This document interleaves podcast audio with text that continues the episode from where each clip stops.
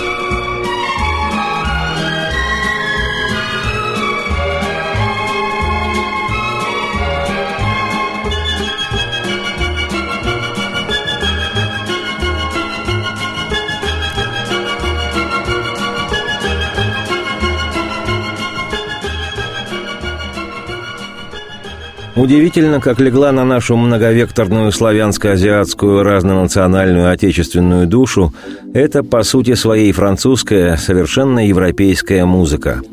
Поль Мариа и его оркестр действительно стали неотъемлемой частью нашей культуры. Сейчас, конечно, это ощущается не в такой мере, как лет 35 назад, когда оркестр Мариа звучал, что называется, из каждого утюга. Но и сегодня без этой музыки в повседневной жизни не обойтись. Понятно, что тому способствовало и способствует поныне регулярное использование той или иной композиции оркестра в заставках телевизионных программ. Чего стоит одна лишь передача «В мире животных». От этой развеселой щемящей музычки, кажется, никуда невозможно скрыться.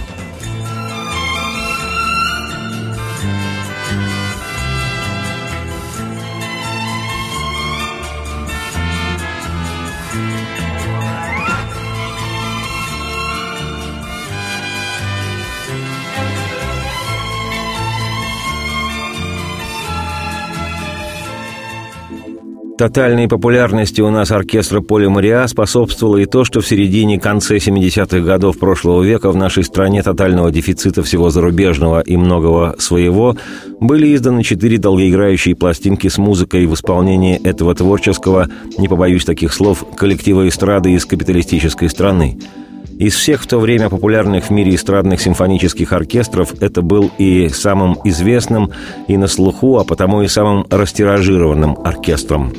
Не оркестр американского музыканта Рэя Конифа, где в больших количествах звучал еще и хор, не оркестр до сих пор выступающего 83-летнего немецкого музыканта, композитора и дирижера Джеймса Ласта при всей их популярности не могли соперничать с оркестром Поля Мариа – Уж не знаю, в чем здесь секрет, может, в аранжировках. В записях оркестра Поля Мариа, как ни в каких других, ощущались легкость, элегантность и даже изящество, и такой настоящий французский шарм, а всего этого сильно и ощутимо не хватало в нашей советской жизни. Поэтому под музыку, записанную оркестром Поля Мариа, проходила наша жизнь. Музыка эта звучала в кино и в мультфильмах, про дурашку Зайца и хулиганистого «Ну погоди, волка», по радио, про телевидение я уже говорил.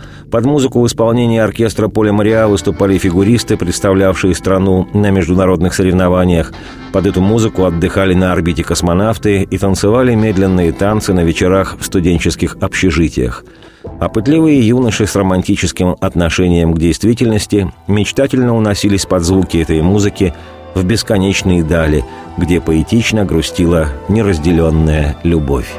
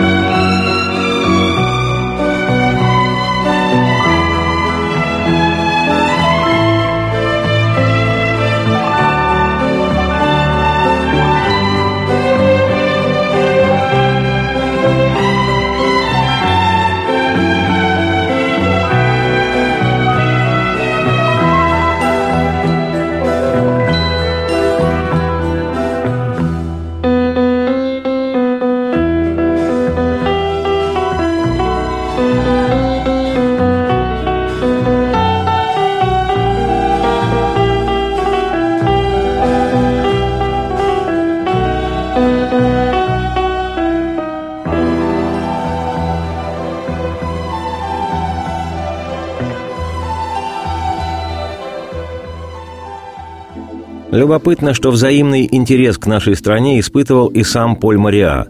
Мне он об этом лично не рассказывал, но так мне почему-то кажется – и хотя на гастроли в нашу страну он приезжал нечасто, один раз в 1967 году в качестве аккомпаниатора музыкального директора восходящей тогда звезды французской эстрады Мирей Матье, а второй раз в январе 78-го, в третий раз, правда, уже с другим дирижером, в 2002-м, все же целый альбом с русской музыкой был записан коллективом в далеком еще 1965-м. Тогда только что организованный Гранд-оркестр, как тогда именовался коллектив Поля Мариа, под руководством 40-летнего композитора и аранжировщика создал мощное полотно русской и советской музыки. Это была одна из первых вообще долгоиграющих пластинок Мариа, получившая название «Вечная Россия». Во всем мире пластинка эта была издана потом под названием «Русский альбом». Безусловно, в пору холодной войны такой жест воспринимался и в нашей стране, и в мире в целом как гуманитарный – в своей аранжировке Мариа записал с оркестром 12 мелодий русских песен, в числе которых и всемирно известные песни советских композиторов «Подмосковные вечера», «Катюша» и «Полюшка поле». Ее я предлагал в предыдущей программе. Популярная русская песня «Вечерний звон», народные «Эй, ухнем», «Цыганочка», «Калинка-малинка», без которых невозможно себе представить Россию музыкальную, особенно за рубежами нашего Отечества – Нашлось на этом альбоме место и мелодии одного из самых знаменитых в мире русских романсов «Очи черные».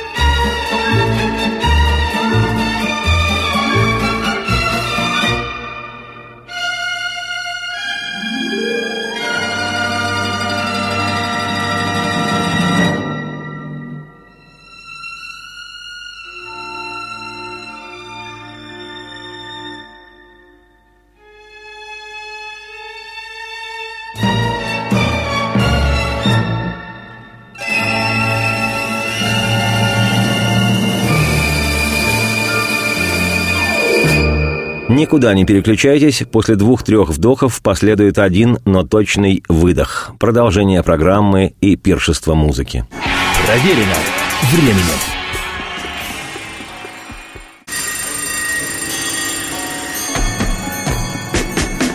Проверено временем.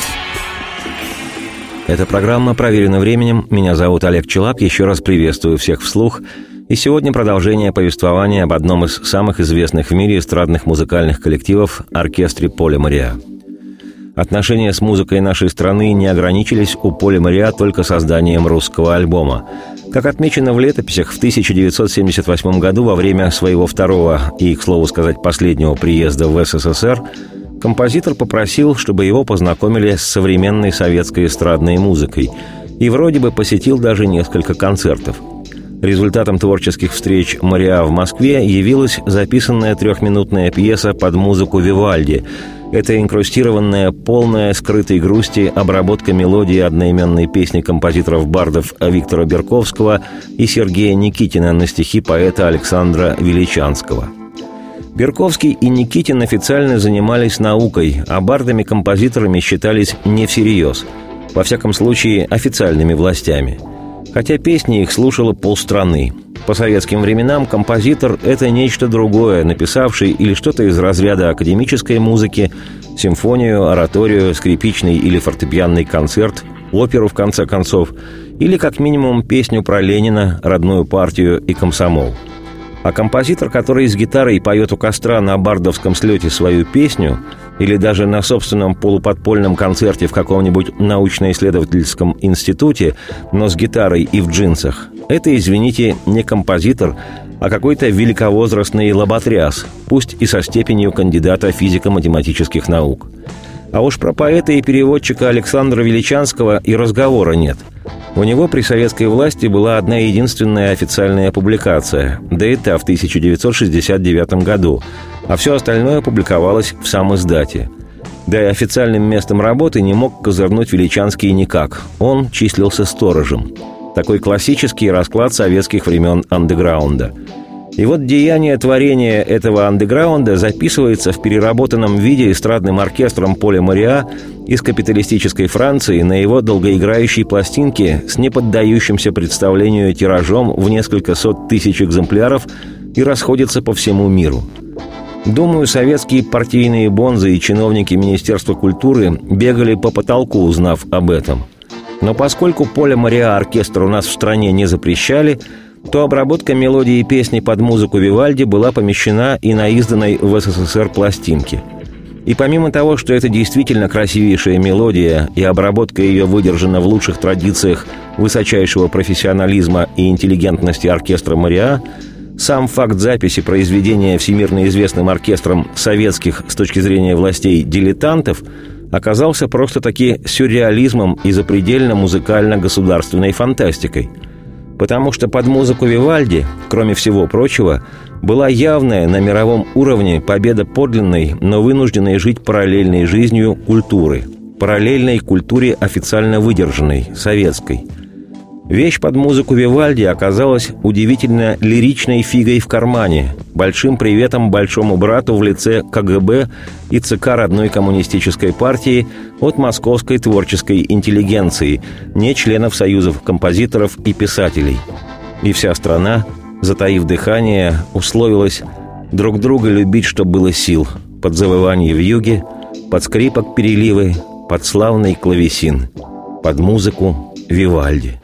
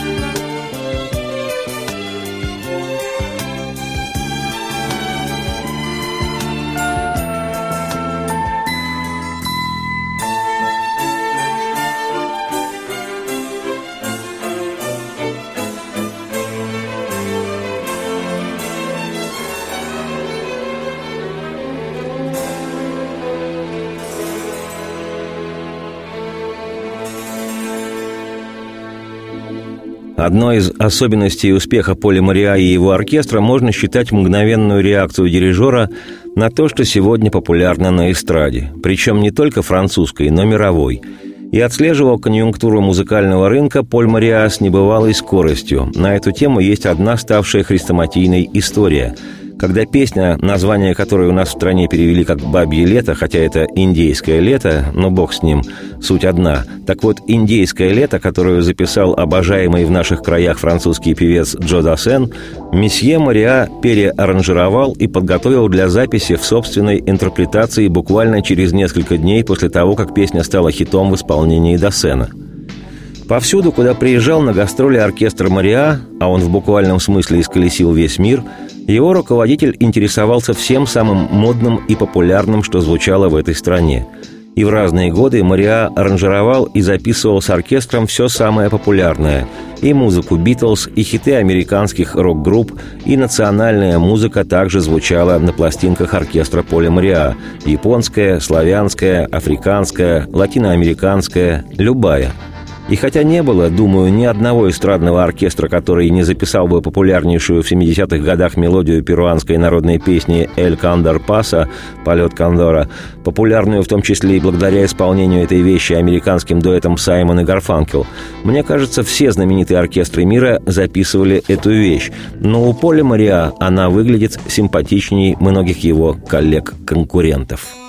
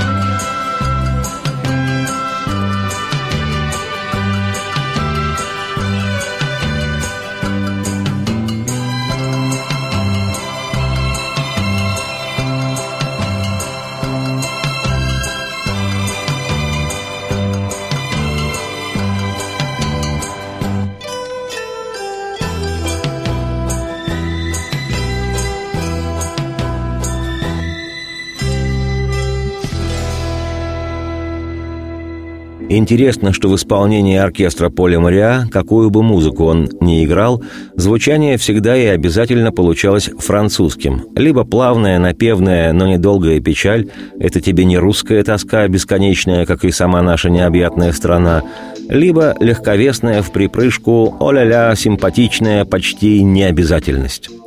Вот ведь как симпатично по-французски, почти по-парижски звучит у оркестра Поля Мариа популярнейшая музыкальная тема «Нью-Йорк, Нью-Йорк», которая впервые прозвучала летом 1977 в исполнении бесподобной американской актрисы Лайзы Минелли в одноименном фильме режиссера Мартина Скорсезе.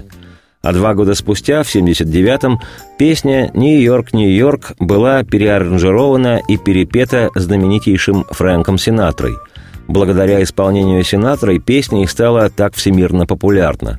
И сегодня она ассоциируется только с двумя этими выдающимися артистами – Минелли и Синатрой. Но ни один из них не был французом. А у Поля Мариа мелодия песни «Нью-Йорк, Нью-Йорк» звучит так, будто в «Большом яблоке» ее напевает, мурлычет под нос приехавший в Нью-Йорк парижанин.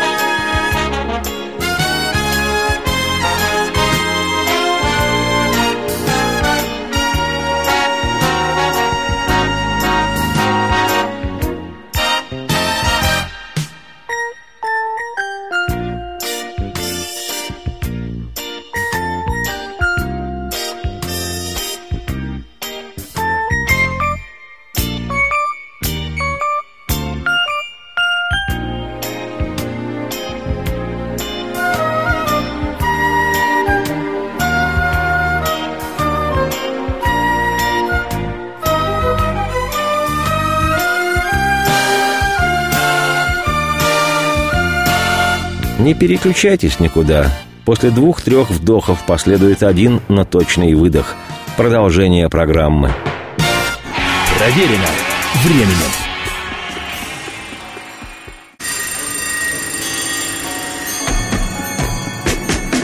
Проверено временем.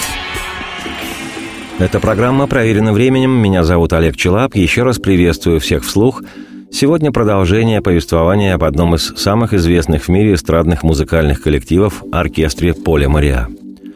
За время работы со своим оркестром с 1965 по 1998, а это на минуточку 33 года, у Поля Мариа выработался свой график. Полгода, 6 месяцев из 12, оркестр на гастролях, остальные 6 месяцев записывает новые произведения в студии – в год Поль Мариа обычно аранжировал до 50 новых мелодий. Примечательно и то, что Мариа в не меньшей степени, нежели он записывал ставшие хитами эстрадные песни, популяризировал и академическую музыку, аранжированную им для его оркестра. В дискографии Мариа записи многих произведений композиторов-классиков, и среди них Иоганна Баха, Фредерика Шопена, Клода Дебюсси, Игоря Стравинского, Жоржа Безе. Как же может француз Поль Мариа не записать великую музыку великого француза Бизе.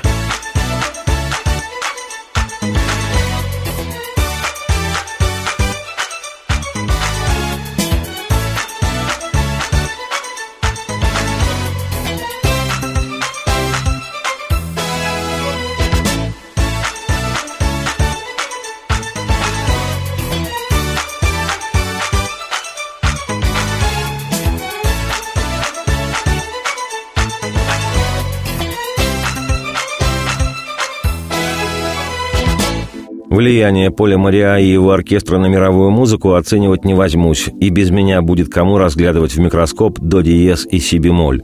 Но вот на отечественную жизнь в целом, как я уже говорил, Мариа повлиял безусловно. Под музыку его оркестра проходила жизнь в нашей огромной стране в последний период до перестроечной, до Горбачевской эпохи. Ну а уж на музыкальные вкусы наших композиторов Поль Мариа повлиял безусловно – вот, к примеру, фрагмент музыки, записанный Полем Мариа в 1961 году для пластинки «Ночной Париж».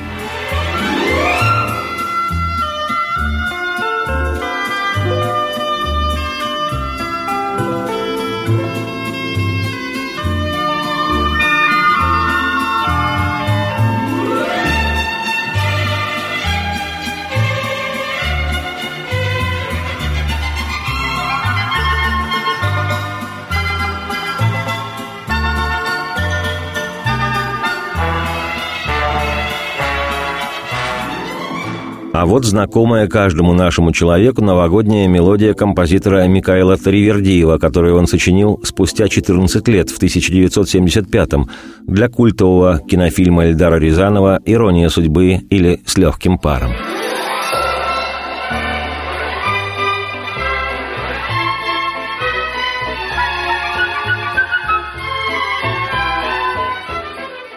За долгую творческую жизнь Поль Мариа со времени создания своего большого оркестра записал более 1200 музыкальных произведений, как обработок других авторов, так и собственных композиций.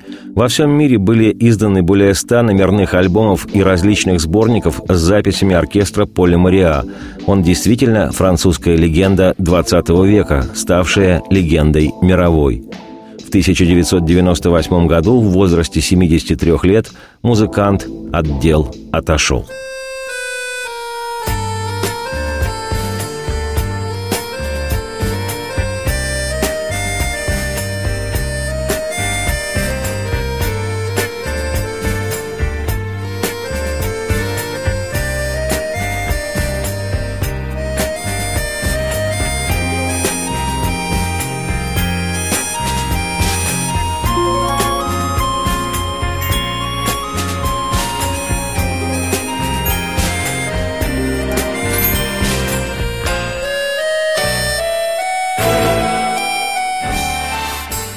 1998 года новым дирижером оркестра стал пианист Жиль Гамбюс, который проработал с Полем Мариа долгие годы. И в 2002 году оркестр вновь давал концерты.